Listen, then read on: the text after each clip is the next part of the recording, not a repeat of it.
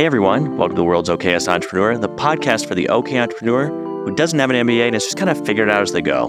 Today on the podcast, we welcome Josie Lewis. Josie has millions of followers on the internet and has really kind of figured out in the most interesting, shapeshifty way of how to make a career as an artist in the way that is 100% not taught in schools and doesn't follow the MBA path. And you're going to love this story. It was such a surprise and delight to talk to her. And on to the show. I think that's the fun part about doing this is you get to learn so much about everybody as we're sitting down and talking to them. And I think that's uh, that's like the biggest benefit I've taken out of this is just like really getting to know people that we kind of see on the internet or see Yep. Uh-huh. or see peripherally or, or people that we know we, we that we have a relationship with, but we've never talked for more than two hour like two hours in one sitting with. Yep. Wow. There we go. Yeah, Camera. well, camera. Hope you don't mind. I mean, Josie has plenty to That's true. content You're right. for herself all right. the time. Uh, all the time. I think if you were, I would be really confused if you were like, I would actually prefer if we didn't do any of this. I'd be like, Yeah. that's interesting. Tell me about that. I mean, it's it's goals because I feel like I the Gary V Oh, yeah. thing is like always be filming, you know, so you're not creating content, you're just documenting. Right. And I I can never do that. See, I wish there was like a little drone that would just follow me around that was silent, silent, silent. Not just like right. and You know? invisible. Just like Right. filming and getting really good shots. Yeah, and then I could send it to AI and be like, "Yeah, could you just fix that for me? Give me some shots that sound interesting." Because to for me to sit there and set something up, I'm like, I need to get this stuff done. Yeah. How do I get this stuff done without wasting this time trying to film? That's actually, I don't know. Well, because I always like, I love listening to YouTuber Colin and Samir. They have a YouTube pod. It's not even a YouTube pod creator, but that's actually what Mr. Beast did. Is he actually has paid somebody to follow him around all the time and record him. And there, it's just he's like, and he was like, it's eventually he's like, I'm going to make it into a documentary. But it was like, it's so much footage though to call through. That's- it's not yeah, the, the editing, filming, right. It is the editing. It's of the it edit. Yep.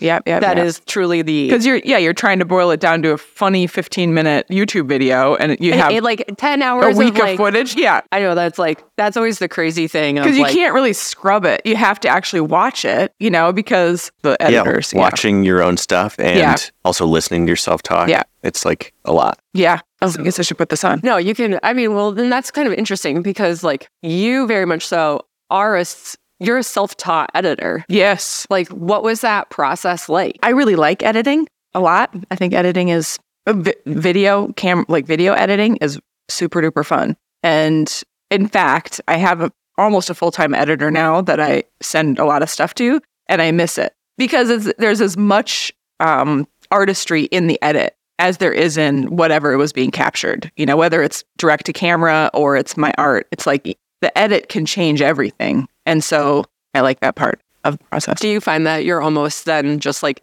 having them have to like, are you directing them to redo it constantly because you're like, oh, I want this, or are they like pretty dialed into what is a good? No, it has to be a it has to be a collaboration because I don't want to micromanage it. So I the guy that I have right now is so good. It's taken I mean, I've worked with him for 2 years and it's taken a lot of coaching down to like, yeah, I need an extra beat at the end of that. Yeah, You know, and I and actually can you be a little tighter? Remove my breath. you know? yeah, yeah, yeah. you know and then this is an extra word you can get rid of that and now he knows he knows exactly well not exactly he brings his own stuff in which Right. is great because that's what i want i want someone better than me Yes. as an editor to like come in and be able to bring something new out of it that i didn't even think of so that's what that's what he does now for me which is great I know that's always the trick. I feel like of entrepreneurship, and we were talked about that one time when we were hanging out, was that you always want somebody to come in that's actually better than you. Like if my skill set matches your skill set, then that's a problem here because we're never going to get better. We're just like we've uh, topped out at our performance. So exactly yes You've had many different kind of phases in your art career, but I always like to kind of start from the beginning. So can you tell us a little bit about like who young Josie was? Because I think that forms so much of our uh, adult selves as who our childhood selves were. yeah so it all starts with joel and kath up in the north woods minnesota my parents are like super countercultural hippies like grew up in the 70s and moved up north to northern minnesota i was about seven at the time so i feel like i grew up in grand marais 40 acres out in the woods had Oh, so you're up there, up there. So it's like not even Iron Range. This is like oh no no yeah on the on the lakeshore Yeah, you know deep so woods. deep very deep you know, 20 minutes from the Canadian border. So Yeah. real high, wow. real high up in northern Minnesota. And Grand Marais is a great little artsy town. And that would, we lived about 20 minutes from Grand Marais. And uh, my dad's a painter, brilliant landscape artist. And real devoted to his craft, although he never really was able to make it commercially, but incredible, incredible work. And so it was, I was just around art all the time. And of course, they really valued that. And then I was in public school, but some of their crazy, you know, like it was back then, it was really weird to be homeschooled. And some of their crazy, like Christian friends were like pulling their kids out of school. And my parents are like, well, we can do that. But of course, their friends actually got curriculums and stuff. And my parents are just like, we're just taking her out. So it was in the middle of, it was a Wednesday. And they just came to Mrs. Krause's English class and said, we're heading home. You never have to go back. And I never did. You know, I went to a year of high school and it was unschooling. I don't know if you've heard of this. This is a real No. thing, but unschooling is just basically letting your kids do whatever they want. And So this was like you were in ninth grade then, and no, is- no, I was in fourth grade.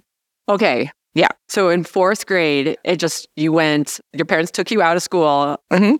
And you were just free range. We will call Free it. range. Free range. Oh yeah, this is before like that book, The Free Range Children, and before like Waldorf really took off. Maybe. Yeah. My parents were very cutting edge. They didn't know they were, but they were cutting edge. And so then they, I think it's because my parents just aren't very organized. You know, they weren't like all their friends were doing it with like curriculums and they had schoolrooms in their houses and they, you know, like they did all the stuff. But my parents just were like, we had horses, there was art. I was a reader. So they just weren't very worried about me. They're like, well, she reads all the time and she's probably fine. So then, you know, so then I, it was just a very, very open, open childhood. Were you able to explore stuff though? Because what's interesting is you're not like one of one person who's actually extremely famous, Billie Eilish. She has a very similar timeline. Her parents actually homeschooled her, but she has said that that's been able because of that she was able to dive deep into her focus areas at such a young age and truly develop that skill versus like a traditional schooling. You were just kind of like pulled into all of these different buckets. Was that similar for you? Were you able to kind of start diving into what your true passions were at a young age? Yeah, yeah. I, I they had this old piano, and at first, I, I liked, I, you know, they were they brought me to piano lessons, and then I got into it on my own. And there was a point there where I was playing six hours a day or something. Wow. Like pl- I would just loved it, and I'm sure I just discovered flow. You know, I just was like in the flow of playing piano, Yeah. and I wanted to be a concert pianist, but I needed a I needed a real teacher for that, and I needed a real piano. Uh-huh. and the piano that we had was this old upright in a room that was not temperature controlled, and it was like that. It was it wasn't ever going to work. So, Right.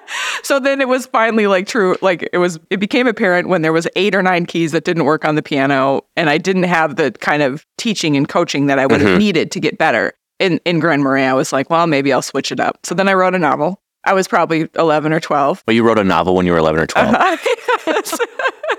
so then I was going to be a writer, and it was a murder mystery novel set in Hawaii where I had never been, but you know I'd read a lot, so I was like, I can do this. And then, uh, and then at some point in there, what happened though? This is where my ego changed everything because nobody wanted to read a novel by an 11 year old, and so I would be like, I wrote a novel. Do you want to read it? And people would be like, Oh, Not really. Yeah, even short stories. I couldn't get anybody to read what I was writing. But if I made art, The ageism in that. right?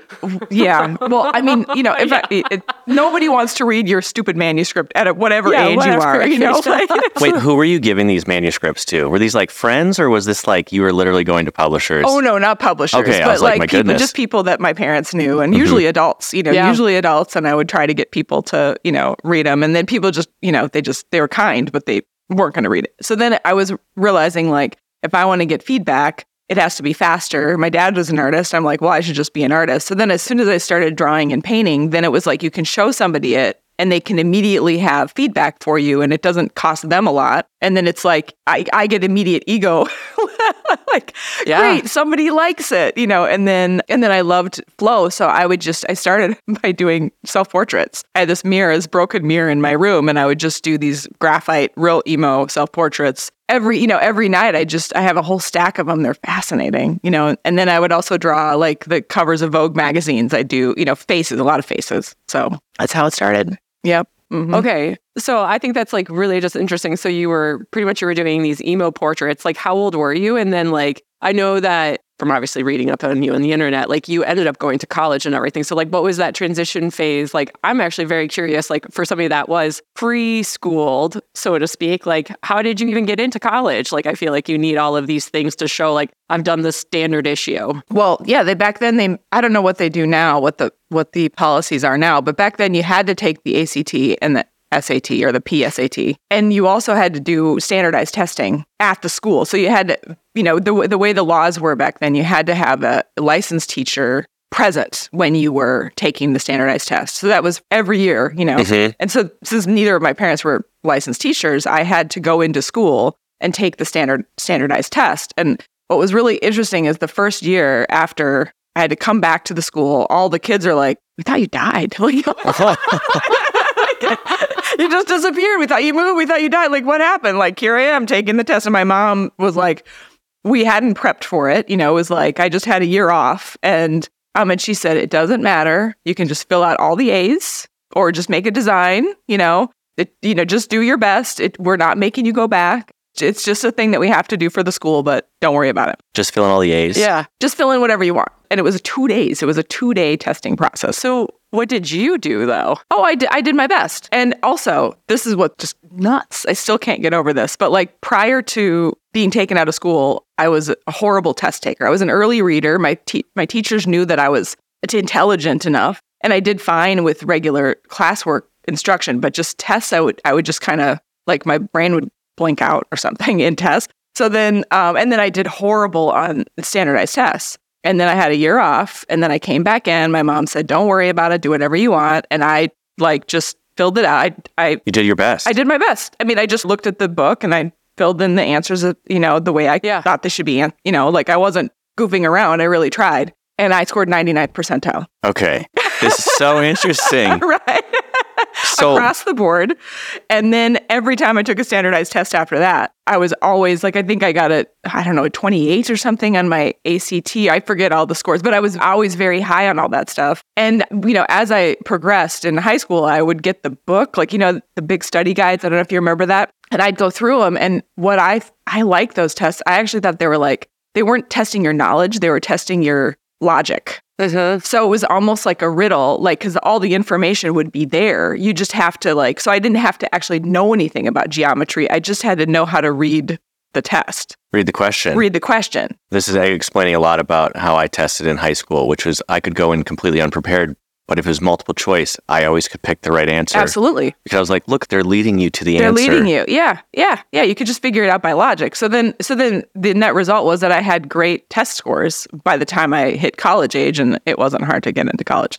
So I think it's interesting that it's this this idea of doing your best on this test because it seems like your parents took you out of school and then you became a concert pianist At 10. at 10 because you were doing your best. You were just like free to do your best. And then you wrote a novel and you were like, I don't know how to write a novel, but I'm going to do my best. I have the freedom to do it. And when you as soon as your mom said, I have you have the freedom to just take this test, just do your best. Just take the test. You can write it all A's, you could scribble on it and you'll be fine. It gave you that confidence to just be like, I just have to do my best. And then you went into it being interested in just kind of like exploring the test and taking it to the best as you the same way you did with the piano, the novel, and then art at that point. I find that interesting. Is that something that you you identify within yourself? Is that you kind of always just choose the challenge and you do your best with whatever challenge you're in? Yeah, although I would describe it as curiosity, Mm-hmm. maybe. So I don't know that I I don't think I would use the term doing my best in how I explore different things. Curiosity is a good way to explain it. Yeah. I would say the same thing too. Yeah, like free range curiosity because I don't I'm not a very I'm a get it done kind of person. I don't have a lot of perfectionism, you know, like done is better than perfect. So then doing my best isn't exactly I understand what you're saying, but it's, it's not like a mechanism in my psychology, but I think it's more like I liked studying for those dumb standardized tests Uh-huh. because I was unpacking the Mm-hmm. the code, you know, Yeah. and so I didn't actually have to learn any, Right.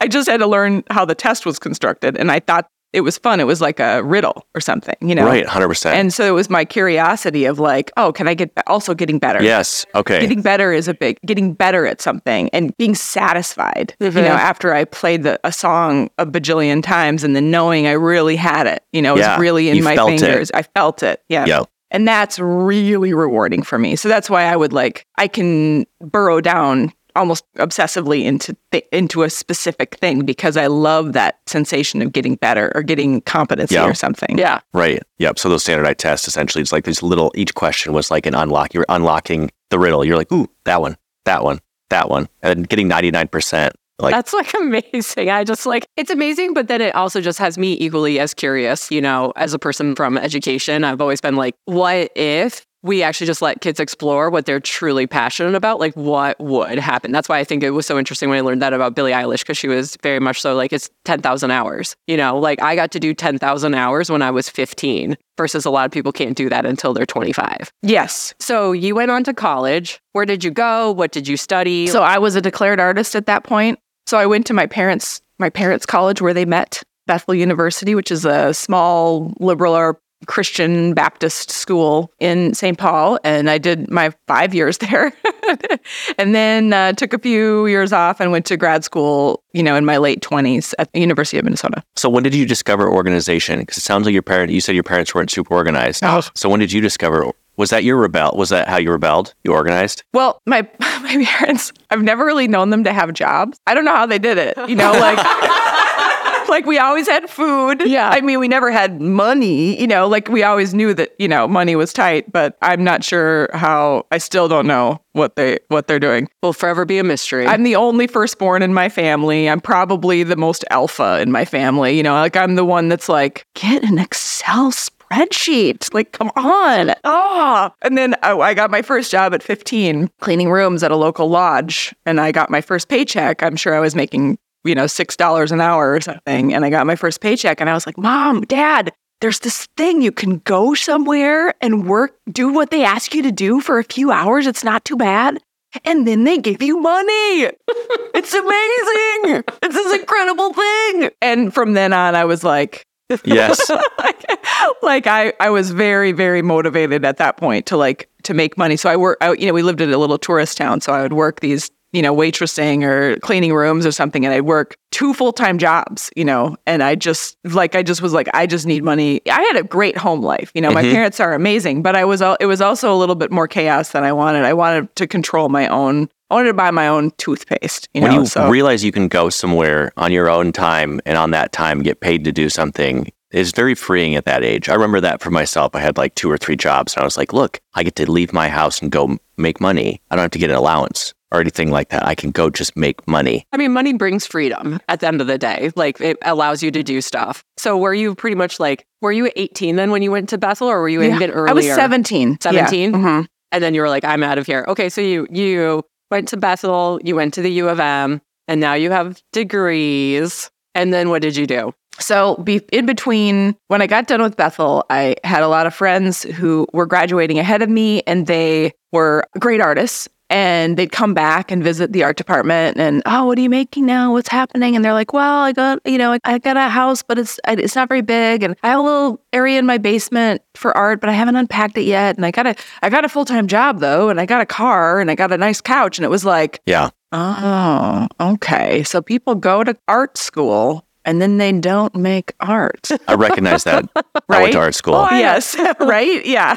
I did the, I was like, oh, I'm going to do the art educator route here. We're just going to do the art teacher route. yep. Yeah. Yep. Yep. I re- refuse. Yeah, or exactly. So I was like, this buckarina, no way. and I it really, I had an artist life modeled for me by my father because he was dedicated. He painted every day, and he he worked on a body of work, and he is a great painter, you know. And he he modeled that of making sacrifices. Mhm. He never really made any money. So it wasn't I didn't go into making art thinking, oh, I'm in it. This is going to turn into a business. I'd never seen it modeled that an Mhm. artist could make money. You but know? he showed you what the practice yes, looked like. the practice. hmm He showed me the practice, and so, um, so then I decided, you know, that I wanted to travel. I really was interested in travel. Yeah. So when I got when I graduated from undergrad, then I was like, I'm going to travel and I'm going to make art. Then I'm going to come home and I'm going to wait some tables and make a few bucks and live cheap and live in a loft somewhere and have a crappy car and have roommates and have space to make art. And that's going to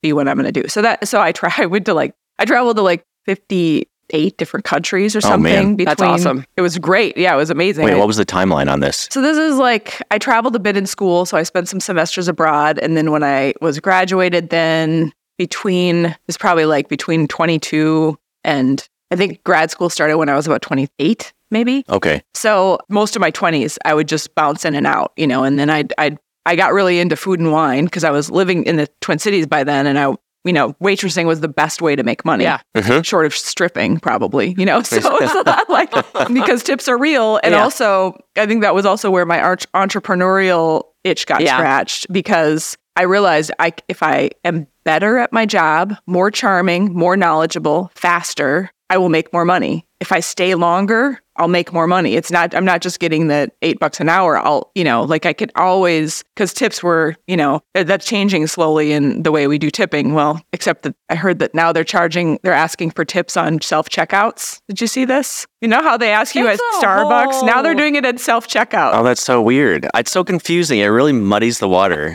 you know, yeah, it, the tipping world is just getting a bit bizarre right now, and the it, the it will figure itself out because at some point people are gonna be like, okay, we took this a bit too far, possibly, y'all. So yeah, so it was a way for me to have agency, you know, and Yeah. to feel Yeah. like if I work harder and work better, I'll make more money. So that was meaningful. I would never have considered myself an entrepreneur at that point. I had separated my pecuniary life from my art life. Although I was doing all this stuff, I was trying to sell art and I did, you know, and I Mhm. was having e- exhibits and building my resume. And this is all brick and mortar, of course, at this point, because there was no, you know, the internet. The internet was, you know, just a little baby. Yeah, it was probably just like eBay even at that point in time. Yeah, And eBay was a thing. That was, uh, yeah. You don't really sell your art on eBay. Was not meant as like the art marketplace at the time. I remember I graduated from college before Instagram was a thing. And I remember after college, like the year or so after college, it became a thing. And it, I just remember being like, what is this going to be? And then it was within two years, it was like the thing. I remember seeing it and be like, huh, like how did that? And it, I saw how it changed the art world because out of school, I went and worked at a photography gallery. So photography was still this thing that was valued. But then in, within two years, that changed entirely. Everybody was a photographer in two years. And the way people consumed images, it was just like a consumed thing. Yep. I mean, I think in a hundred years or 500 years, they're going to be like, that was the Renaissance, you know, like Right. the, the time we are in right now. And, and I am old enough to have literally gone from not having an email because nobody had emails to getting my first email. And then, Yeah. I mean, like I'm at the dawn of the age of Aquarius, friends. Yes. it's so true. Are you technically Gen X or are you millennial then? I am, is there another one? I think I'm like right on the cusp. Yeah, Xennial. I know, but that's the young, those are the young ones. Like, I, oh, really? Xennial is like the right on the edge of X and millennial. Because I was, I don't want to even say what year I was born, but I'm, I'm, four, I'm 47. So that, X. yeah, so that puts me solidly in X. Does it? But I have, I think, Okay. but I have a youthful heart. Yeah, yeah. Oh no, I think it's so profound like what you said cuz like I very much so like didn't grow up. I remember like getting the computer in the house, but I think it is just like what we've experienced and how much has changed in the world of like being an artist and then also in business like has just completely changed. I mean, if you looked at like textbooks like from when you were in school, I mean they're like obsolete, beyond obsolete. Like I mean, yeah, anybody that studies marketing, I'm always like whatever you're studying is going to be different in 1 year from now. Like just understand concepts, you know, but yeah. I think that's the thing I think about with education today is how do they keep up? Because I feel like every six months I'm learning something brand new that's like changed something from six months ago that that's no longer even relevant anymore. Yeah. Yeah. Okay, so at this time you're like bebopping around, you're doing this. Like what type of like what type of art are you even doing at this point in time? As a very much like, you know, like we've never even touched on that. Like what Yeah. type yeah. so I was really imprinted by my dad, who was a he would he painted landscapes. I I never really got into landscapes, but I would I was painting in oils and I was doing cityscapes. Mm. But they were re- they were photorealistic Yeah. ish, you know, similar to my dad's work, which is a pretty true representation of a scene. You know, Mhm. I would work from a photograph, and they ended up being kind of flat and. I don't know. They're they're kind of nice paintings. I like them. But then when I was in grad school, um, I was getting some very, very good critique, which was that my, you know, Edward Hopper was doing what I was doing 100 years or, Right. you know, 80 years ago or something. And he was much better than me, frankly, you know, and it was like, well, so Josie, what are you bringing new to the table, you know? Huh. And I, I mean, I got a lot of critique and some of it liked and some of it I didn't. But that particular one I kind of knew was right. And I also knew that I think it, I was, um, I don't think I'm a very original thinker, actually. I think that I am motivated by other people and motivated by impressing people and like ego ego is Yeah. strong you know Right. and wanting Ego so is a thing. ego is a thing and wanting you know wanting to get my dad's approval because i was painting kind of like him and and having that and and that skill of Yeah. being able to paint representationally was important for me but in grad school i was like it became clear that it it wasn't me Right. it wasn't really me. And so then I started doing collage work. I found these old house, like 1980s House Beautiful magazines with really cool colors. It was really high quality paper and beautiful color in there. And so I made these collages and they were like my private, my private project that I've actually, because collage, especially in my, you know, high end fine arts art program, Yeah. everything, Right. even painting was a little suspect for for this program I was in because everything was conceptual and you know it was like making an actual object was like suspicious making something beautiful was Frowned upon. very frowned upon Yeah. Right. yeah and so and so then I started making these beautiful beautiful collages out of the house beautiful magazines and the National Geographic and I was hiding it because I didn't I felt like it wasn't you know it wasn't legitimate art Right. They're like, write this Because one word. get if your whole entire basis is like you wanting this bit of approval, you know, like that ego and everything like that, and you're like, if I share this, I'm going to be shunned from the group because this is a very true thing. Like in art, like like education and like bachelor's and master's programs, like there is a you fit in this mold, and if you're outside of that mold, you're in the out group, and like you are shunned upon. Like it is like the stigma is so real in these programs that it makes sense. Yeah. Yeah, they always want you to make something super obscure and then write like a book about why, like explaining what it means. Yep. Versus just making a thing that people can understand. Yeah, Yeah. I always remember in my bachelor program, like the professor was like, the gallery is the enemy. And I was like, so how do you make a living then? Like, I don't understand. Like, I, this is like, these are fine fucking concepts, but at the end of the day, you need to live. And they're just not giving you these like foundational pieces, you know? At No, and not only not giving you the foundations, but also actively acting against the, you know, yeah, like, dissuading you from actually thinking you. about how you're going to make money with the work that you're making. yep.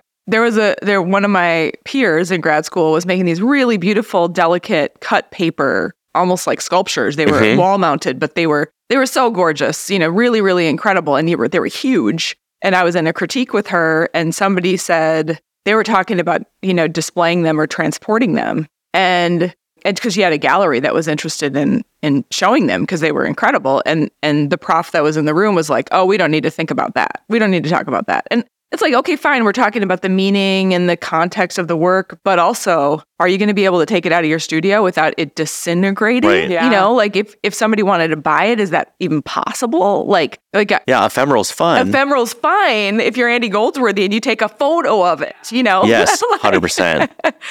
so then that was that was the always the tone you know which I, hopefully these programs are changing a little bit because of the way the world's changed and i think that a lot of a lot of the higher ed art programs are adding professional practices and Yeah, you know hopefully because otherwise yeah, I actually don't know. I mean, I've always hoped that as well, but I think they are because I had a lot of feedback after I left school about how I felt unfair it was for like the group of people that I graduated with, or at least my generation, how unfair it was that they poo-pooed the financial aspect of like the business aspect of of being an artist and how I like after school I left and went to New York and started working at a gallery and realized like the only reason these people are here is because they had a drive to be here in this gallery and this isn't something people talked about when we were in school. They had a drive to make money and that's why they're in this gallery now. And I was like that, but they only knew that because where they were being taught was money. It was driven by it. yeah well also we have a drive to make money because it's part of the human contract like we have to make money it, we can't just float around on our glory cloud like painting with the angels like it no, doesn't we have work to that way Yeah, you we have to get a studio. I think that was the thing too. Is like it felt unfair. I said to them, I, I said it's unfair that you guys were like, here's this beautiful studio and this space to work in, and then you're done with school, and they're like, now you have to go get that, but don't worry about making money. And I was like, but I have to pay rent on that space. or I have to buy I, I have to buy two hundred fifty thousand dollars worth of tools to even have any of this. So how am I going to do that? Yeah. I mean, it's like we built this society on a capitalist society, which people have pros and cons to. But the thing is that in that society, you get to have choice. Like you have agency to go and do whatever you want and build. But because you have that agency, you have to then create money to go and have those choices and those freedoms. And that's just the cycle. Right. I think the thing that they were worried about is that you would it would influence your artwork. So this is something that I wanted to ask you because I heard you talk about it on your podcast, which was you're you're also simultaneously in the process of creating stuff and basically to make money, but you're also doing it in a way where you're doing it purely, right? So it's something it's like on Instagram. You don't want to be like the next Instagram, like the thing that everyone's doing, like pouring paint and doing something like that. But you also are a person who's making those same trends, right?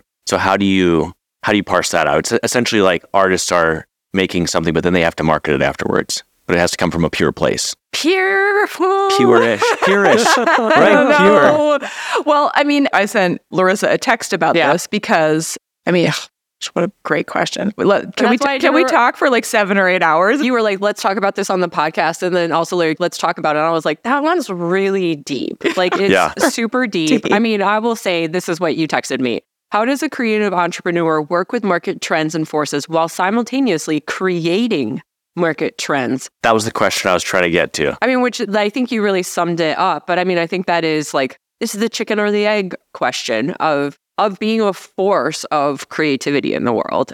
Yeah, so I mean, I think I I was talking to a colleague of mine from my grad school days who was actually having me speak to his class, which is cool because he's like, "All right, Josie seems to be doing something where she's actually making money as an artist, so Yeah. she's a good resource to talk to the undergrads." And so, and she and he said something like, "So, when did you get into making your commercial art?" I was like, "I don't think that's a compliment the way you're using one it." hundred percent. right? Like, Right. I, uh, it's kind of not incorrect, I guess, because I actually do make art to sell it. But the term has a judgy statement in the, it. the term has a little bit of a judgy statement, yeah, especially from that context, you know. So it it made me think, like, well, what is commercial art like that? It it has a different, you know. But but I ultimately I think something that's true for any artist in any moment, unless you're Emily Dickinson and you just don't care. You're making poems Mhm. and you don't want ever, anyone to read them ever. It's only your own process. And she literally said,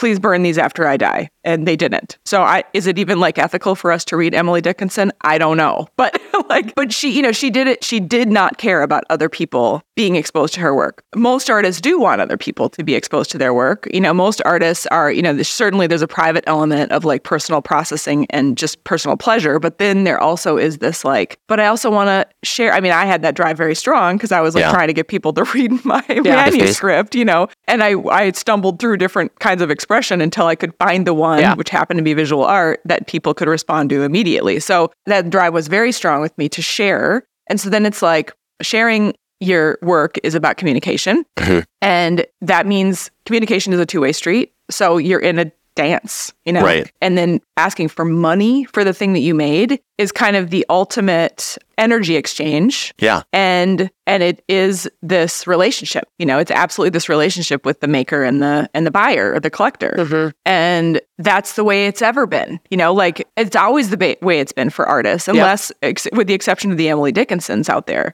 or the hobbyists that you know they just do it for fun but it's like if you're a professional artist you are necessarily in a position of having to be confronted with the market mm-hmm. and the audience you know Right. and even the my art professors that aren't necessarily making commercially viable art they're still trying to appeal to critics and they're still trying to get write-ups in magazines Yeah. and they're still trying to get shows in, at the MoMA or wherever you know and it's like it's it's a different field that they're playing in but it's the same thing it's Mhm. about creating that relationship and and appealing appealing to people capturing people's emotion or their their curiosity or their enthusiasm or what have you. And so something that I've been coming back to a lot is the that famous Elizabeth Gilbert TED Talk forever ago where she talks about the genius visiting you. So it's it's not the kind of western renaissance idea of like the artist is the genius, but more like the genius is the gnome that swings by your studio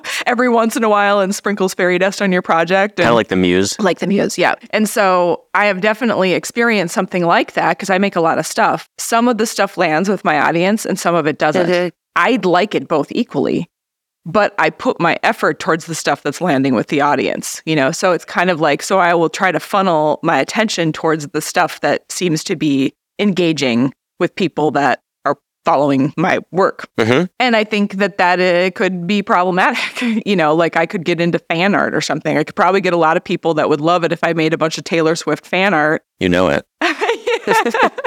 I don't say I, I don't think I haven't considered that because I have, but but it's um but so then finding that true, making sure it's true and resonant to my own artistic. I have to actually like it. I have to like making it. You know, although it's the fact is sometimes it is a little factory. You know, it isn't like I do. I'm like okay, people are liking this right now. I'm gonna pound out a bunch of them because and it's you know I can get into flow listening to you talk about your putting together the things that you put together and like having this like kind of Yeah, it's a flow. And it's a flow. it was something I even like in my art practice at school, I realized the thing I continued to do was my my projects always were these like mass productions at a small scale. So I'd do like the same thing 200 times as an action. And that was how I created work. And I was like, because I found these like meditative places. So it's like, I was about to say that. I was like, but there is something beautiful about finding something that people like and being like, I'm going to create a little art factory because you get to go over and over and over and learn as you're doing it, basically in this flow state. Mhm. Yes. Yeah. And I love that. That's probably how I built my business is because I like to do that. You Mhm. know, I think some people they get bored maybe, but Yeah, some people do. I mean, I think you're just like, what? It's like you're learning your process too. It's the 10,000 hours. It's like, you know, because you're doing it and then you notice something. I'm sure like you've changed your mediums over time. And so then you're like, oh, what if I did this or whatever? there's a then- lot of what if. Yeah. A lot, a lot of what if. Yeah. It's just experimentation. It's like you're almost like a scientist and an artist all at the same time. So, Yes. Yeah. Yes. Yes. Yes. Yes. And, you know, it's really interesting because trends change. You know, like I'll make something for a while that people are just going crazy over, and I'll sell out shop updates in 20 minutes. And then a year later, it's like, yawn. Nobody Right. cares about that. And it's like, why? Like, what happened? Like, like, I don't understand. They like got something else now, you know? I mean, I think it's a little bit of like there's too many factors. It's not a controlled experiment, is because like that I feel like a lot of business owners are experiencing right now is they were like, oh my gosh, like during the pandemic, I was hot shit, you know, like I was having a great time. And I've heard a lot of people now are like, what once sold out isn't. And I mean, I think there's a couple of factors at play, which is like consumer demand does change. Also, like people's power, like buying power has changed as well. Also, people's feelings on social media have changed. I think that it's, you know, there's too many factors. You can't control that experiment, but it's like acknowledging that a lot of factors have changed. But that's the beauty of it too, is that you get to evolve, you know, like, you know, the S curve of economics and it's like two, uh, so many factors are changing, but now you get to reinvent yourself within that and figure out your next part of it, which I think is interesting. So Yes, yeah, and and it's it has to do with being as an artist. It has to do with being resilient because you know if if I have five shop updates to sell out, and then one of them is like you know then it's like oh well you know and Yeah, there's the emotions, ego. Right. the ego, Yeah. and it's like it's over, it's over. And I sometimes like one of my big fears is that this is all just a fluke. Yeah. you know, like 100%. somehow people have you know they found me on Instagram, and one day they're gonna wake up and be like, who is this bitch? Like Right. she's dumb. All she cares about is rainbows. It's scary because sometimes that can be self fulfilling. The more in times you tell yourself that story, Mhm. the more times you like seek out that comfort of like the validation. It is and these like slow, small points of validation where like, look, somebody unfollowed me because they think I'm I'm stupid. And it's like keeps going and going. So you have to be careful to not to curb that and keep your eye focused on the positive validation Mhm. because that's how you grow. Yeah. Or even to take it one step further is because keeping my eye focused on positive validation may turn me towards moving away from this authenticity thing, you know, so that it's kind of like I've been thinking a lot about, um, especially as things are changing, as Larissa was saying in, the, this moment that we're in, I've been thinking a lot about the power of intuition Yeah. and like kind of sniffing out because so much of it is like it is a, the relationship with the audience and you can do a minimum viable product to test it Mhm. but ultimately some things, even the minimum viable product, are kind of big. you know, they're going to take time and effort to develop the way you want to develop them. And it's like sometimes you just have to do it, you know, based on just gut guts. I mean, I've always said like it's a quote, but it's like the doing is the learning. Like Yeah. you just will not like if you're. I think that's like the beautiful thing, and I very much identified when you were like, I don't also have any perfectionism in me. I'm like, I just want to learn and do the process because I've known and getting it out there is how you're going to get that consumer feedback and know like, do I have product market fit? Do people like this product? You know, because if you constantly craft it in your own silo, it, people might fucking hate it at the Yeah. end of the day. And you you got it to this point that you feel it's perfect, which maybe that there's some power in that and being like, I really care about this product. But if your end goal is also to make a living off of it, like you do need product market fit at some point in too. You kind of need those two truths at the same time. Yeah. So for our audience, I think it's important because we've done our research and we kind of know who you are, but you kind of mentioned this thing of rainbows. So you kind of went from collage and doing these really intense collage artworks where they were resined and they were layered. I, I mean, and that was a good chunk of your career. And then you like did a pretty intense like pivot, you know, into this like rainbow motif. Like, what was that? Like, how did that happen? Death. Yeah. Man, death and despair and tragedy. Yeah. So I married late in life and we had our Gigi, who is now 10. And then we thought we'd go for another child. And then the wheels kind of fell off the bus. So I had multiple pregnancy losses, including a full term stillbirth, which was really intense. So Yeah. there was like a two or three year period there where I also had a toddler Mhm. and I was an old, old mom, you Mhm. know, and I was not a happy pregnant person. Like I was sick all the time, you know. So it was a really, really rough time. And I'm so fortunate that my husband had a has a sta- had it. He now works with me, but at the time he had a stable corporate job. So I was able to just kind of like lick my wounds and take care of Gigi and you know like process all the physical stuff that was happening and the the grief and the loss and and all of that. But in that cycle, also, you know, just been like, I am done doing these stupid craft fairs. And like, cause I'd schlep, I mean, Larissa knows this story, you know, like schlepping all your stuff down to, you know, it's somewhere and hanging it on the wall and then standing there for the full weekend. A and smile those on your face. With a smile on your face. And I actually like, I miss those a little Yeah. bit, but you know, like, At that moment, you were like, yeah, you know what? It was never profitable. You know, Yeah, like yeah, I would yeah. sell stuff, but not in a way that made it like you it was know like a marketing thing. it was a marketing thing. And, and then I was like also trying to still kind of follow the ladder that had been set before me from my MFA experience of like getting into like more, you know, prestigious galleries and, you know, and grants and all that stuff. And it was just like, you know, just like not fun 100%. and hard. And, and I was like, I'm going to go back to writing. I'm done with this art crap. So when we lost our last pregnancy, which happened to be on November 6th, when Trump was elected, that was oh, no. so I remember it very well.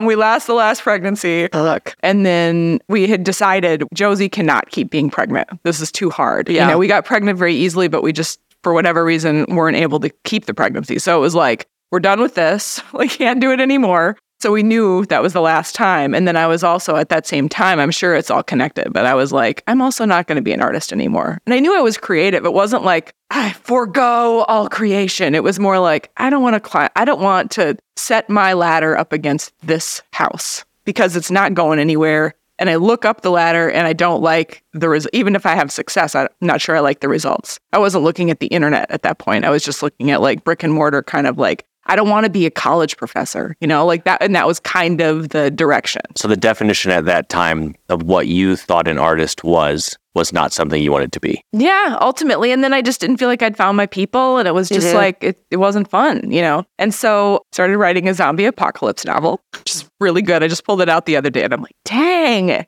Yeah. gotta finish this. Yeah, put that up, up up on Amazon. You'll make some passive income from it. right. I didn't finish it. So it's it's in or the early stages, but I'm like, this is really Yeah, you have a good pen name. I Right, mean, yeah. honestly, what's the pen name? Josie Lewis. Oh, Just- Josie Lewis, right. Seriously, it's a good name. So I was uh, I worked on that for a while, and then but I was making these watercolor paintings, which again are not you know watercolor like collage is not fine art. You know, it's not high art. It was like just me doodling, you know, while Gigi was napping. You know, it was one of the, it was an easy medium to just kind of like fiddle around with. And because I was in such wrenching grief and physical pain, and it was just the worst, I got I fell into these like flow states doing that. And it was so powerful for me during that time. I'd always experienced flow. I was, you know, I'm like a flow person, but I never needed it like I did then, you know? And so then that brought me down this whole, you know, line of inquiry about what flow is, which is, we, we can't talk about it the second, but it's good. Yeah. it's really, really Oh, good. yeah. You guys know all about flow, but Just go find Rick Rubin and go in the whole flow book and everything like that. Yeah. yeah. And I did a whole TED talk on it. So you can Oh, look yeah. me up. Look Josie Lewis, TEDx. Rick Rubin's gonna take you forever. Just go right, find yeah, Josie's Rick TED Talk. Rubin's yeah. a slow talker. Yeah, slow And talker. I- yeah. he's brilliant, but he's slow. Entertaining, but that's 10 Right. hours. We've got Yes, 10 minutes for right. you here, Yeah, we got 10 minutes. Yes. so I, I was doing these watercolor paintings. And then because I'm a curious person, I was like, well, what happens if I just film it? And then I had 232 Instagram followers and I was, I made a hyperlapse video of the watercolor rainbow because I just would follow my palette. I, I need, it needed to Oh. be so simple. So it wasn't like I was trying to paint rainbows. It was just like, my palette comes in this order. I'm going to paint in this order. And so then I just was painting these rainbow hexagons. And then I did a hyperlapse and I put it on the internet. And it was right when Instagram had opened up video as a as a means to Mm. communicate because it had all been square photos up until that point. And then you could do a square video. And so then that's how, how I learned how to do video editing because I was like, oh, okay, I got to make this a square. Like, interesting. So and then I figured out how to do hyperlapse. And then they went viral. You know, those those crazy watercolor videos immediately went viral. And then that, you know, opened up the whole a whole new realm of the interwebs. And a couple of years I'd had, you know, I had millions of followers and billions of views and and I didn't have a business still at that point because I hadn't figured it out. I Mhm. didn't know what to do. You know, I was like, well, what do I do now? Like and then I started to build an actual, you know, business of selling things from Instagram was the, the base of it. But then, you know, went from there. So very much so. It was you had several years where you were making any profit or anything. You were just kind of were you still like just there for the process? Were you still kind of in that grieving process and just trying to find this space during that? Was that kind of like two things were true at the same time? Yeah. I was really intrigued and interested by the fact that a lot of people were responding to what I was making by saying, you know, I got this, a DM from someone who said, I was in a car accident. I lost both my legs and I, I've been really, she's 17. I've been so sad and it's been horrible, but I started watching your videos and then my mom brought me some watercolors and I've been watercolor painting and it's been really amazing. Yeah. And it was just like, Yeah. like, is there anything I could make that's just pretty or, you know, even just like good art that could be as powerful as that? Yeah. Like helping the girl, you know, Yeah. to like work through this huge tragedy in her life. Like, You were sharing flow state with people. I was sharing flow state, and I and people say that all the time. They're like, "I fall into the rabbit hole of your feed, Josie," and they're watching these. I mean, that it's a two-hour process, and I have it in 14 seconds. Yeah. But then they just watch a bunch of them all in a row, and they just get this like mini flow from the experience. It's It's real. I mean, I've done it for it on your feed, and it's been it is. It's a it's a true thing. yes, yeah, it's really really far out and bizarre. And so then it's like I'm creating this experience for people, which is I guess what art does, but it's some it's something new, you know, that is really fascinating. And once I tried to um I tried to like submit my art videos to it was like the Jerome one of the grants in Oh, town Pal- here. Yeah, You no, know- no, the Jerome Foundation. Yeah, the Jerome for some reason, Foundation. Oh, I was like, nope, that's not right. I mean, mini, Minnesota's a great state for grants, you know. So I used to apply to all of them, and I got some of them. But I was like, well, I'm doing these cool videos, and people like them, and maybe, and and there is such a thing as art, you know, films. So maybe this would qualify. And they rejected the application. They didn't even accept the application. They said this is this is just process. I think that's something that uh, the art world kind of gets wrong all the time. Is they they teach us how to how to work outside the box all the time, but then they build a new box for us to exist in, and then we're like, how are we supposed to do anything with this? I think it's so interesting too because like I've been studying so much. Like I love Walt Disney and really studying Walt Disney, and so often like people like the upper class society rejected Walt Disney. Like they just were did not want anything to do with him. They were like, "You were wrong," and like we now know where Disney is and the mass appeal. Like I think it's so interesting is that we're seeking approval from these quote unquote people that hold this status symbols and markers. And I think we need to remind ourselves so often that these people are no different than anybody else. It's just literally one person that you're trying to appease. And for some reason, we say this represents the masses. Guess what really represents the masses? The masses. exactly. Yes. Yeah, or if you do what everybody else is doing, you're going to get what everybody else gets. and like really you want to build your own thing. Mm-hmm. Mm-hmm. Mm-hmm. That's good. So you're a couple years in and you're making this. And then what was the moment where you were like, I think I have something here? Like, what was your first step into being like, I think I can make money beyond just like, I'm creating content for people and this is doing something for me. And like that statement from that girl is like so profound. But what, at what point are you like, I think I could actually make money off of this? Like, what was your first step? Yeah, so I was dinging around with uh, resin, and I figured out this weird thing where you d- drip a certain kind of ink in the resin, and it when it dries, it creates these like mushroom forms. It's really cool looking. Yeah. I'd never seen anybody do it before, and so then and the internet went crazy for those things. Resin, it was resin was having a moment back then, and so so everybody loved these I called them petri because they looked they were round Yeah. and they looked like little petri dishes and and so I started selling them cheap. I mean they were really they're these two inch things. I'd make five hundred of them or something and I'd sell them for thirty five bucks. Oh yeah. And I would just sell out these shop updates really fast and and I did you know I started kind of small and it was uh, honestly I was like stunned when they when they would sell you know like just like people are buying these like for thirty five dollars like like wow. Like thirty-five dollars. 35 wow $35 but then i just kept doing it and it kept you know and then and then after a while i got, I got tired of resin and then i started uh, well i think it was the next thing was um, the chunky paintings where i was just painting really thick with acrylic paint rainbows. And then those were selling out you know and then i and then i iterated on that. And then those were selling out. And then and then somewhere in there i had an assistant that was like you really should have some courses josie and so we launched my first course my watercolor course watercolor for rebels at, in december 2019 Whoa. so what about a moment right Yeah. to be poised with you You're the one person that got ahead of it. Every, Right? All of us are Yeah. like catching up. We're like, oh fuck. so then uh, so then since then I've launched multiple courses and the great thing about courses is a I'm a born teacher so I li- I like it I actually Yeah. like it and then also I it's scalable you know and so that's brilliant and then and then uh, you know I you know like I'm a big enough influencer that people copy me and at first that was like hard for me but then I like was like well, let's lean in like Yeah. if people want to copy me why don't I just be like oh well how about here's the, buy my course and you can learn exactly how I do it and and now I've gone another level up where people can go to Michael's and get my art supplies. Yeah. Oh my gosh, yes.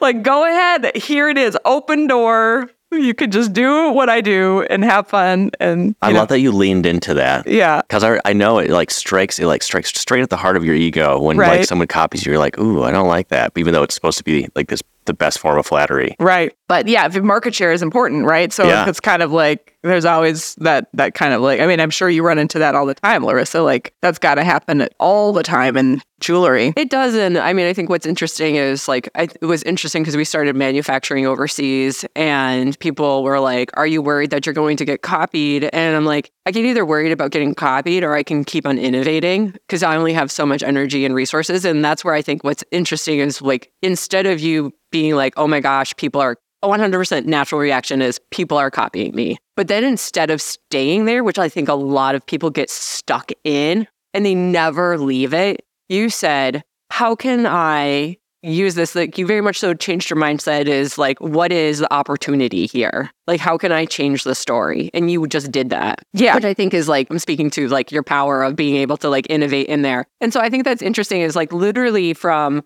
such pain, you have now like really kind of like created something out of it where I think you can have like these two truths in that process and everything to kind of this like Michael's thing. And that was like, I think for a lot of people in our audience, like, how did that journey come to be? Like, Michael's just doesn't like people know, like, you have end caps in all of the Michael stores across the country right now with your own branded art supplies. Like, it's not like a small, like, you have like, you know, just a couple paintbrushes or anything like that. Like, how did that come to be? You know, like, that's, I think, for some people, like, their dreams are always to, like, I want to be in Target or whatever. You know, how did you do, like, how did that happen? Yeah, so the first thing I did was I got a connection with um, Buffalo Games, which makes games and puzzles, Uh-huh. and they created a line of um, jigsaw puzzles, Josie Mhm. Lewis Art jigsaw puzzles. So those are in, you know, you can get them at Target and Walmart and all the places. When did those come out? about three years ago. It was just after 2020, so Okay. it wasn't that was one like- wasn't ahead. I that was like, all I know. in 2019 in Oh, December? I know, right? Right. That Everybody remembers the puzzle craze. Right. Yeah. So it was a little behind that that big that big wave, but you know, I I kind of caught on at the back end of that, and so then that's still going. So then I was like, oh, this licensing game, this is pretty awesome.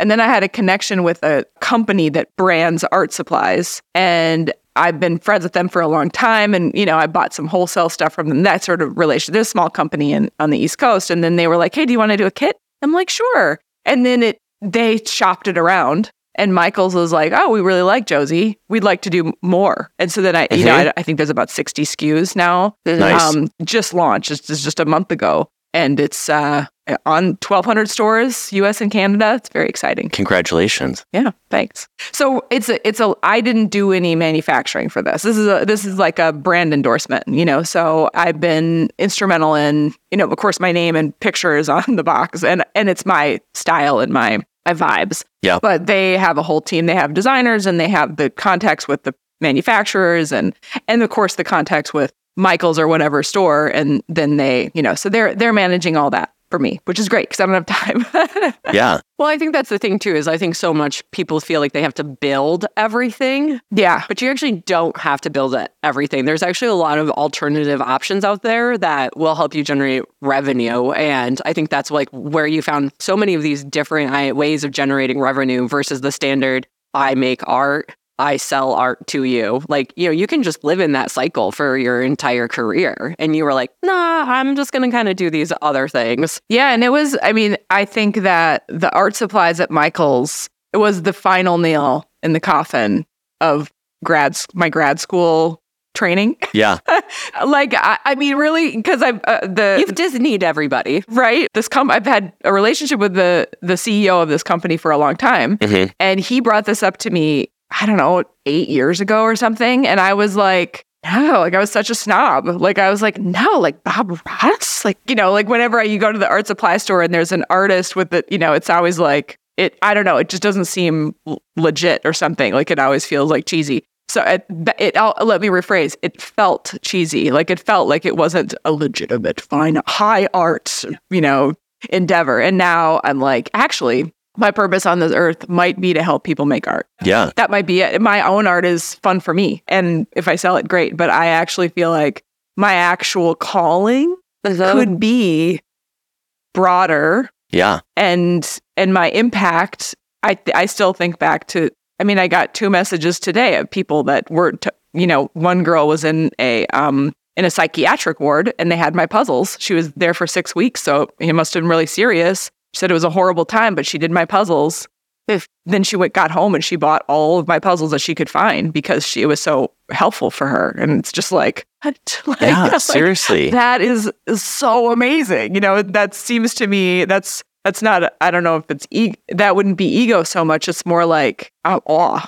You know, Yeah. Yeah. awe. Like I am so honored to have that. You know, to have that role in somebody's healing, like healing journey. Like oh my gosh, like that seems more, um, maybe a more truer calling. You know, Right. for me right now, the way I'm thinking about it right now. I mean, I think that's where it's like what seems true is that you kept on just following your gut through this entire process. And through that, you found your calling. But by doing that and trusting yourself, you actually have connected so many people to themselves in a way that just probably wasn't even something that was aware to you. But I think that's like the most beautiful thing is that throughout this whole entire process, you were like, oh, I want like this positive praise, but you still went back to your intuition. And that led you to this beautiful place that you got to be within your career, which I think is really amazing. Yeah, I've got it. You got to fight for the intuition. You do. It's a it's a real struggle. I've known personally every time that I don't listen to my intuition, really bad shit happens. And then I have to learn really hard life lessons. And then they get really ingrained in me. Um, and I'm like, got it, universe. Understand. But even those life lessons can sometimes they could put little handcuffs around your wrist too, because you're like, I did that thing that one time, then it ruins it forever. It's true. I think it's acknowledging it. It was, um, oh gosh, the Airbnb um, guy. He was really talking about it. But I think it is like you do need to have those life lessons because they do teach you stuff. Like you do need, unfortunately, to have such hard shit happen in your life Yeah. because I think it then shows you because. And it also shows that you're pushing yourselves to live on the outside edges to have those human experiences. So how do you? You said you you need to fight for your intuition. How do you fight for your intuition? Um, I it, getting up early.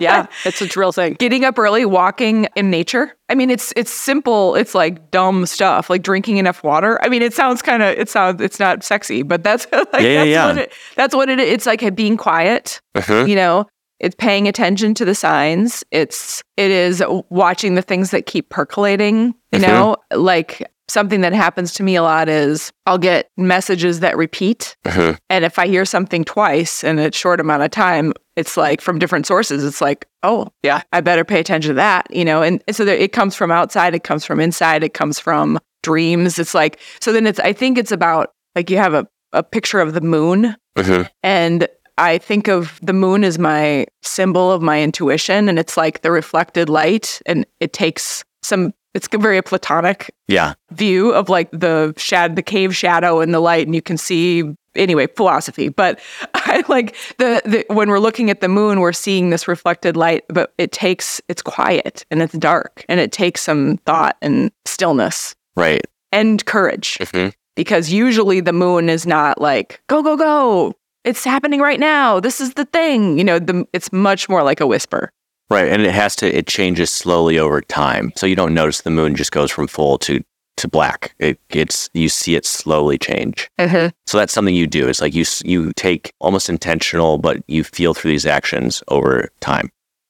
Uh, they talk about it a lot in um they call them clarity breaks and i think it's very important because i think as entrepreneurs boy can you fill a day like you Yeah. know it's very easy to fill your entire day and be like i was really productive but through that productivity you can actually really lose sight of like your north star and listening to your intuition. So it's like it's actually extremely important to carve out those clarity breaks because that's the only way that you're going to be able to just like think and it's like you should not have it should be in nature. It really should be like quiet. Like 1000% listening to a podcast i'm super sorry people is not a clarity break. Like it's just like you're getting stuff but you're actually like you're getting input still you're Yes, not being yes, super yes. reflective or anything Although I will say about the podcast and about learning is that there is this thing that happened. I listen as you do. yeah we're all avid podcast Right. listeners. And books. podcast and, community. I mean, I'm a learner, you know, so I, I have I have coaching programs and I listen to, to loads and loads of gurus talk about all the all the things, you know. And and a lot of it is good information. And then sometimes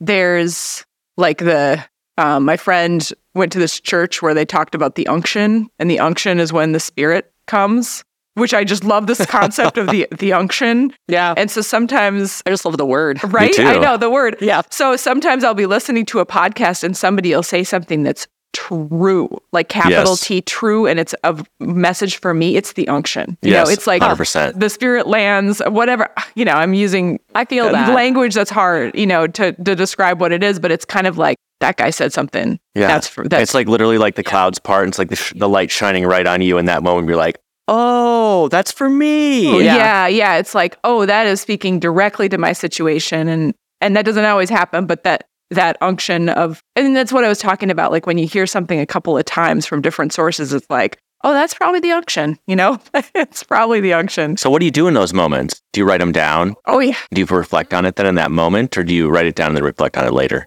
Well, I, I often try to think about the application. You know, so so what is you know if I keep getting a message like what's often there's a riddle that has to be unpacked and it does take a journey of understanding what that means. Sometimes it's sometimes it's pretty clear. Like I'll know the next move, and then sometimes it takes some percolation and some reflection and conversations with people to figure out like exactly how to apply that. You know, So with all these learnings and things that you're doing all the time with the different gurus and the things like that, do you find it can be overwhelming as well? Where like they give you these like different little pieces of advice? Because I've had this recently where I'm like watching these videos and these coaches and they're like, you all you need to do is like set up this chat channel on your Instagram. All you need to do is like do this thing. And I'm like, there's a hundred things that I need to do now that I'm not doing. How do I keep up with these hundred things when it's just this little, just me, right? yeah. How do you keep up with that? Yeah, and that will lead to burnout real fast, and I and I feel that one because uh, you know because I there's really talented teachers that have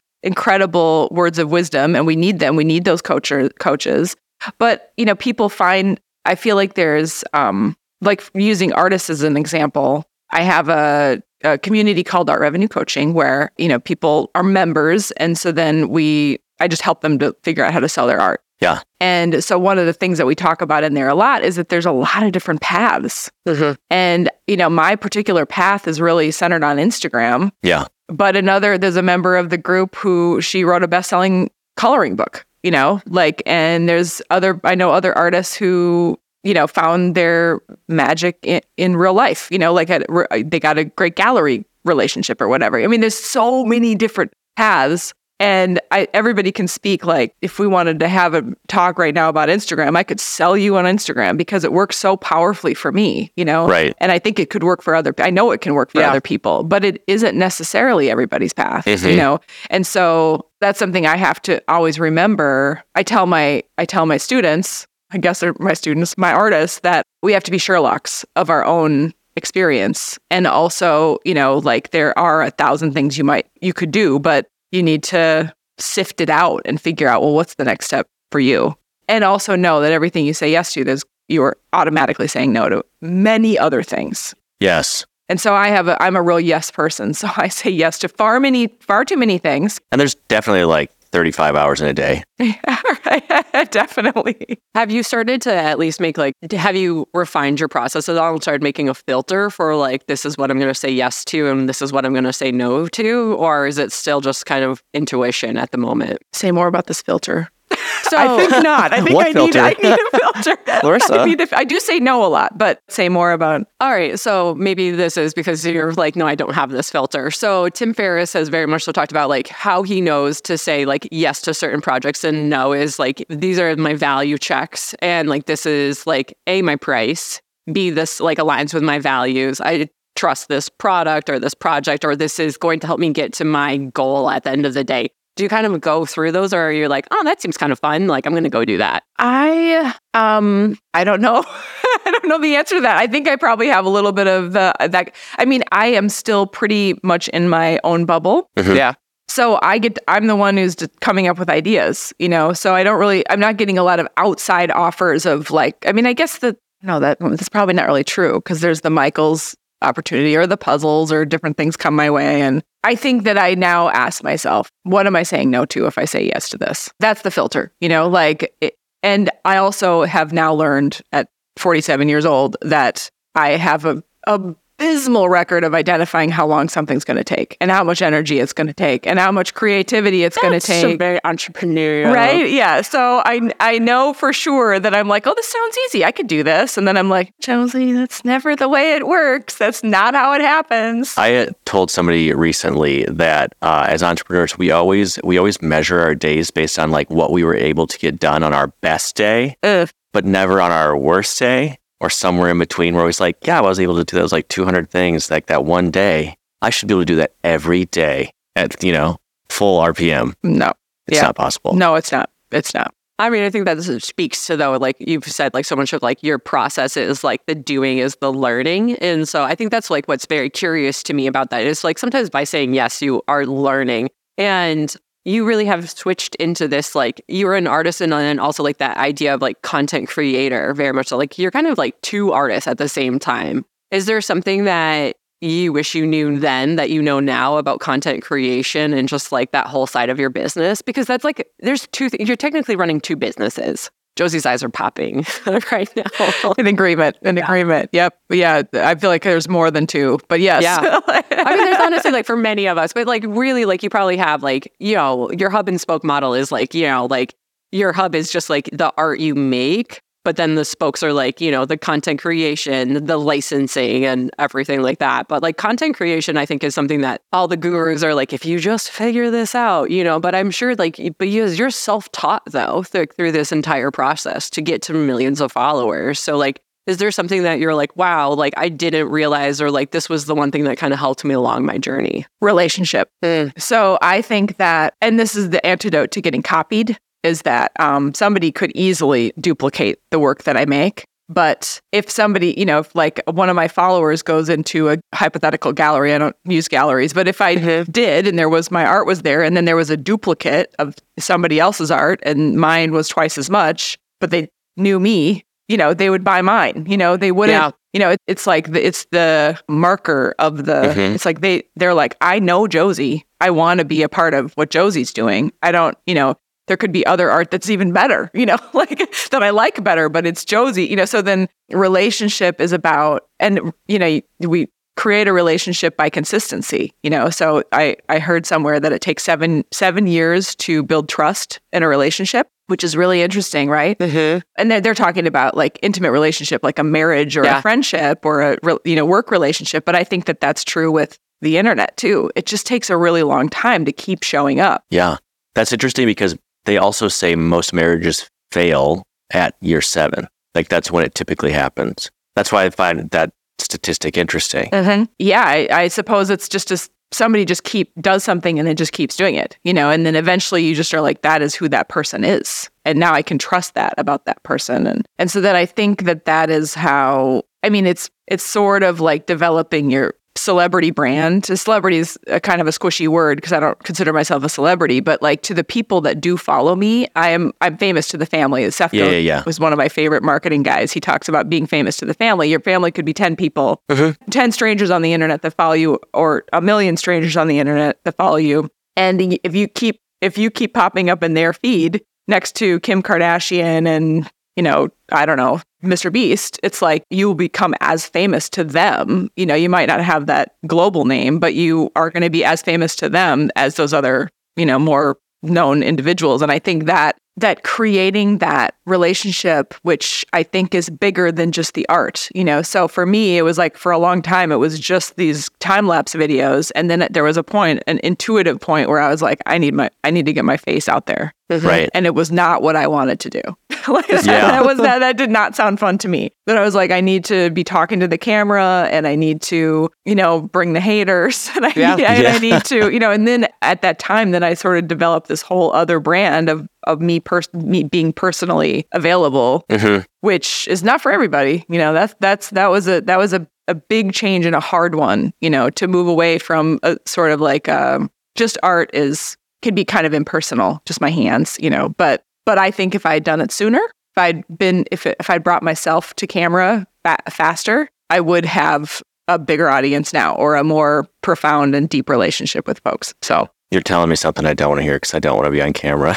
But I know there's a, I have an intuition that it's something I need to be doing within my own business. I mean, I think though, like what Josie said earlier, it's like your path, you know? Yeah. Like I think that there was resistance, but now I would, you know, you've said like you're comfortable with it and it's just like part of it, you know? So it's like if you truly like don't want to do something, like don't do it. But if you're like, I'm gonna just try it and everything like that. And it sounds like now that that consistency has really spoken in your brand and you're like showing up now in these other ways. Mm-hmm. Do you personally like I'm very curious about like kind of the makeup, the organization structure of your company. Are you personally interfacing with the majority of your like audience then, or is it somebody else on your team that kind of is doing a lot of that like one-to-one interactions? Because it's really time intensive. yes, it is. I am uh, crap at DMs, and I have someone that Thank does for my right, total crap at DMs. I try to. I mean, Instagram. I, I'm on all channels now, and I I have a person that responds to comments on the other channels, Mhm. and I'm in the process of hiring someone to be a more precision instrument. Like the the guy that I have now is good, but it's kind of like thank you very much. You know, it's Yeah. it's pretty Yeah. bland. You know, it's like he can he could tackle some customer service stuff, but he's not responding personally as me or mm-hmm. the brand voice, so to speak. the brand voice. Yeah. And so then one of my intuitive things that I'm working on right now that I, I feel pretty strongly about is I have a channel called The Josie Show. So I have the Josie Lewis art, which is my satisfying art videos. And then there's the Josie Show, which is my me blabbing to camera, direct to camera Josie. And the, you Art know, police art stuff like- police. yeah. Yeah. it's like some sort of soft comedy and Yeah. memes and stuff like that. And so the direction I'm going right now is to really double down on the Josie show.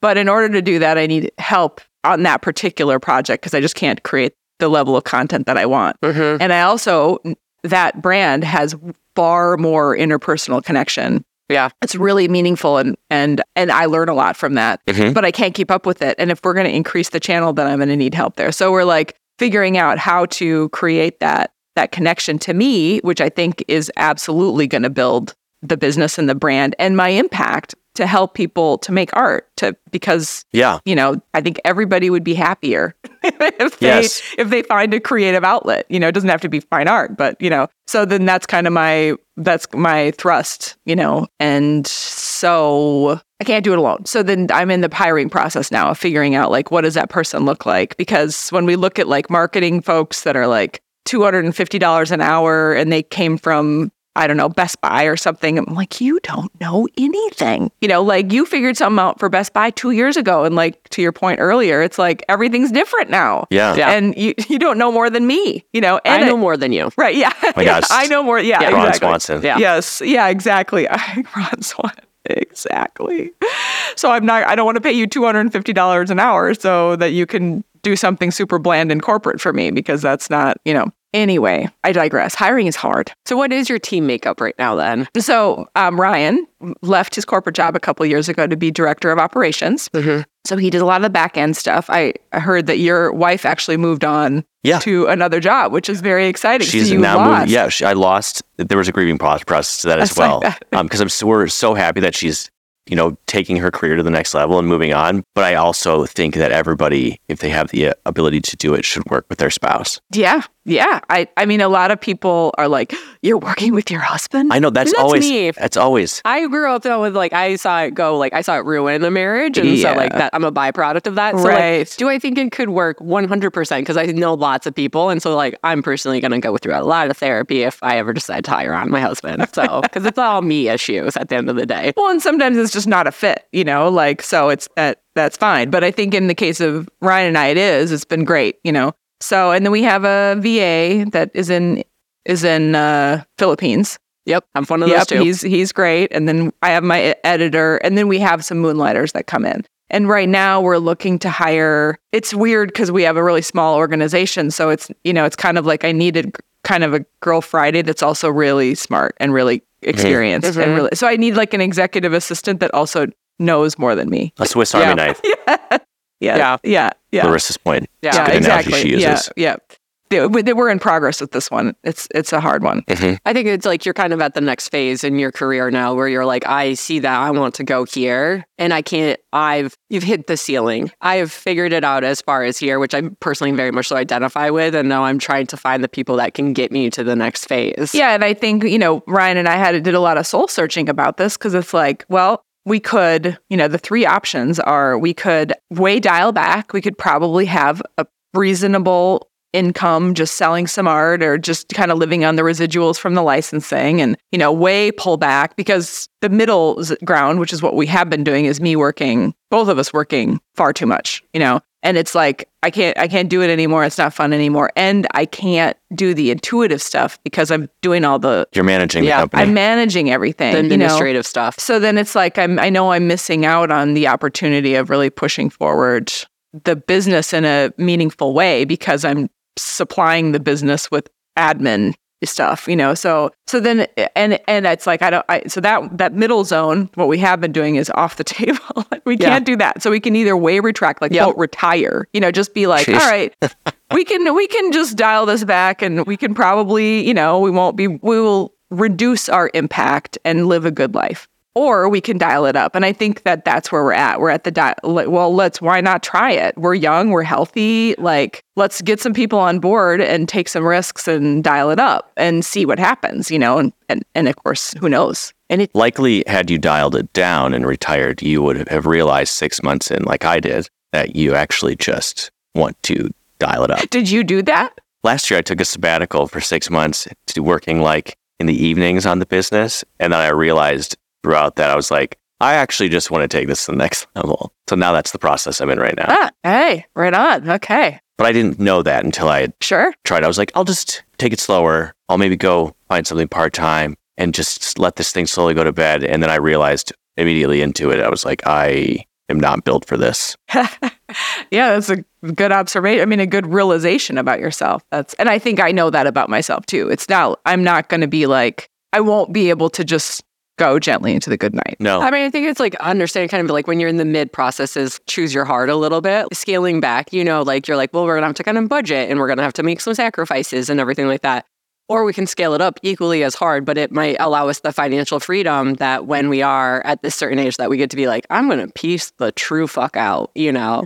Or it might not, but you're like, I tried and I got to see what that side is. Because this, I think that's what it is, is this side is known of the scale back. You can picture it because you've experienced it before as you scale your journey. And so now you're at the phase where you're like, well, I can scale up and I don't know what it's going to look like. And that is terrifying. but I'm going to try because what is truly like, I think that's been the reoccurring theme of so much when we're interviewing entrepreneurs is like, truly, what's the fucking worst that could happen? Right. It's really like when you really sit down and intentionally think about like, what is the worst that you can happen? You're like, oh, I would just go back to maybe it's scaled back down a ton. Like that's truly the worst. Like, you know, it's really not that bad. Yeah, we, we spend some money and we find out it doesn't work or the economy changes really radically and it just it, it's not tenable and then it's like, okay, well. And then it's a new problem to fix. If the economy was to change radically, then you're just in a new ecosystem again and you're now going to build off of that. Yeah, and and you know, Ryan could go back to corporate America. Mhm. You know, he'd he'd be fine. He's capable, you know.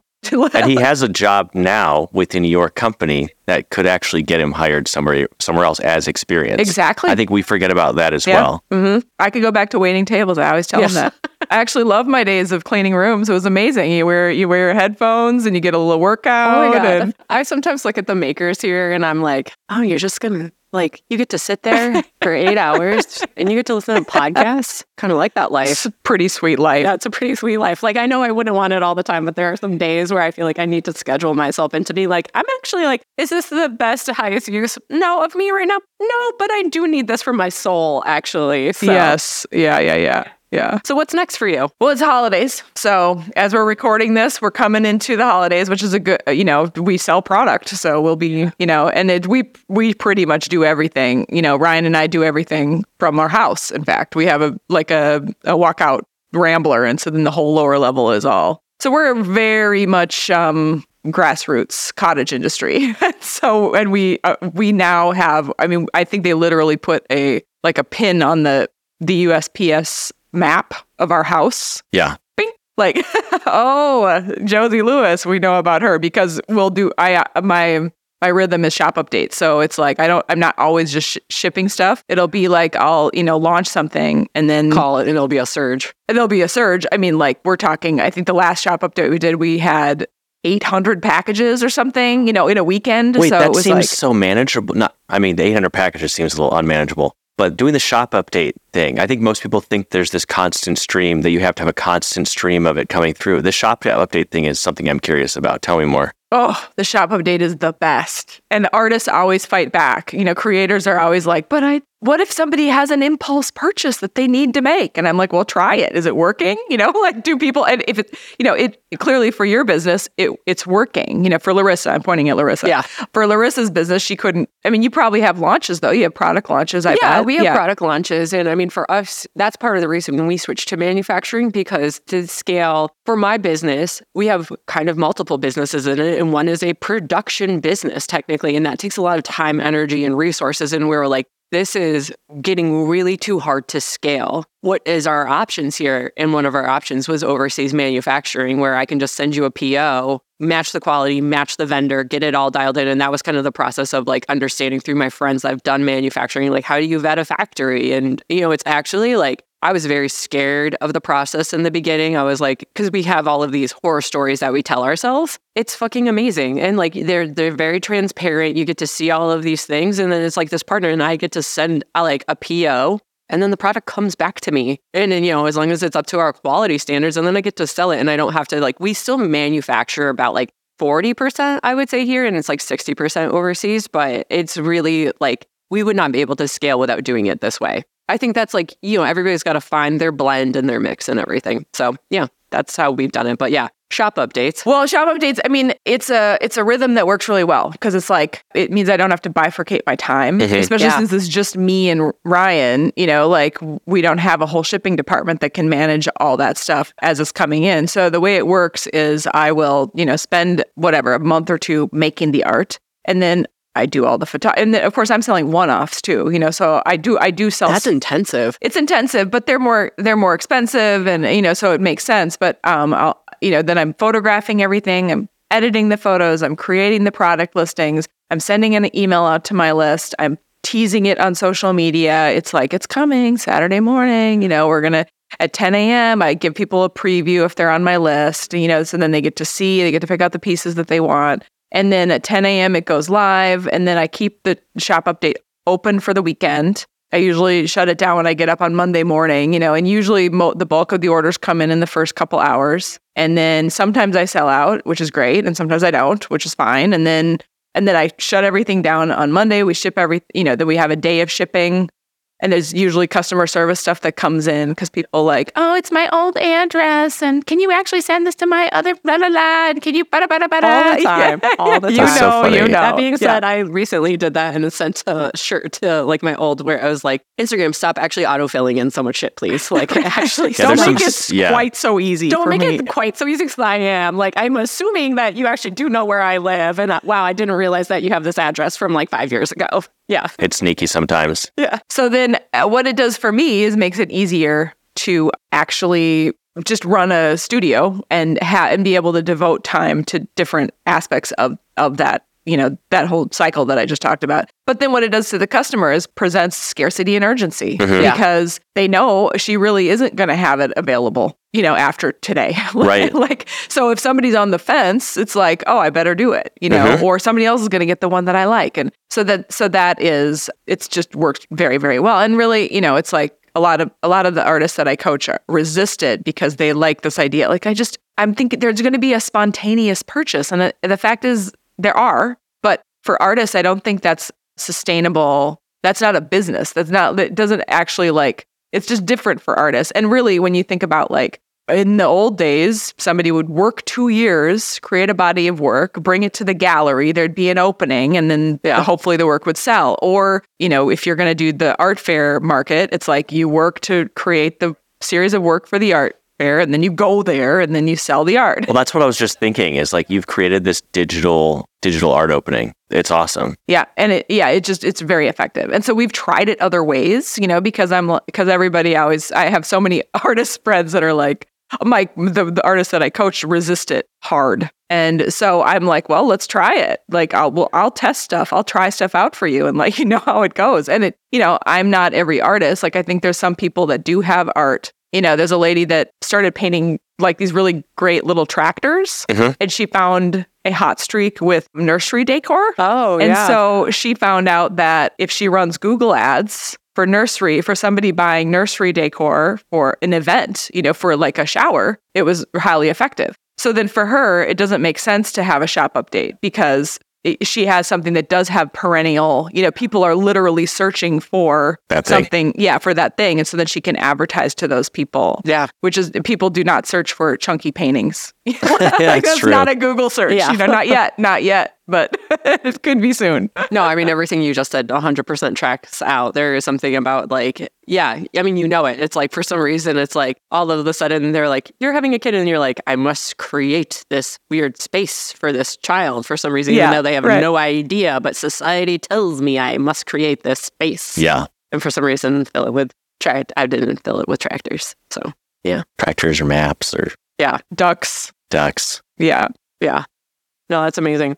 Well, Josie, it has been such a delight having you on the World's Okayest Entrepreneur. I think your journey is just the true entrepreneur journey in like the funnest way possible. So, yeah. Yeah. So fun. So fun. And when are you going to have me back? Let's keep this conversation going. I mean, we have a couple of people we need to invite back because I think like there's a couple of people like that are very reflective about being an entrepreneur, and you're one of them. Like, I think it is, like you said, like you're always constantly wanting to learn and grow. And I think that is like likewise for us too with the podcast and everything. So, yes, we will have you back Mm, probably next year because we've got. We actually did it and we got this whole season dialed in. So and so we could- impressive. we take three weeks off during the most intense time of the year. So yeah, Totally. Yeah, smart thinking. And should there's really proud actually of so many more subjects that I feel like I want to deep dive with you on in the future. Yeah. After Larissa and I had a coffee the other day, and I was like, we barely scratched the surface. Well, I think that's what's like entrepreneurship looks so different for everybody and how you choose to craft it. And I think that's what's so fun. And it's like you already talking about it. I'm sure Andrew's had unlocks. I've had unlocks. And like I think that's what's so fun for like our audience too is like they'll be like, you know, this was so interesting to me, or like, you know, however you want to craft your entrepreneurial journey, there is unfortunately not a roadmap. It's just you testing shit out, you know, but it's really like learning how other people tested stuff out. So Right. I guess the only thing I am finding out from everybody is that the roadmap does exist and it's in your gut. yeah, the The intuition unction, is yeah. right? What is the word again? The unction. The unction. The unction. I love it. Well, on that, thank you so much. And we can't wait to talk to you next time. It's been a pleasure. Yeah. Thank you. Wow, I hope you enjoyed today's conversation as much as we did. It was such an amazing conversation filled with so many great nuggets, but also I just think that really great storytelling of like there's so many paths to becoming an entrepreneur. We will definitely be having Josie back on the show. So if you enjoyed today's episode, please send us an email at hello at the okayest pod or message us on Instagram and let us know what are some future questions you would have for Josie. What is currently nagging in your brain after listening to that podcast? Also, it is im- so important for you to share our podcast with your friends. So make sure that if you can, send them eh, through Instagram, whatever means possible. It's the best way for our podcast to grow. And we just love you all so much. You're the fucking best. Yes, thank you. Have an okay week. Have an okay week or an okay day. Have the okayest time.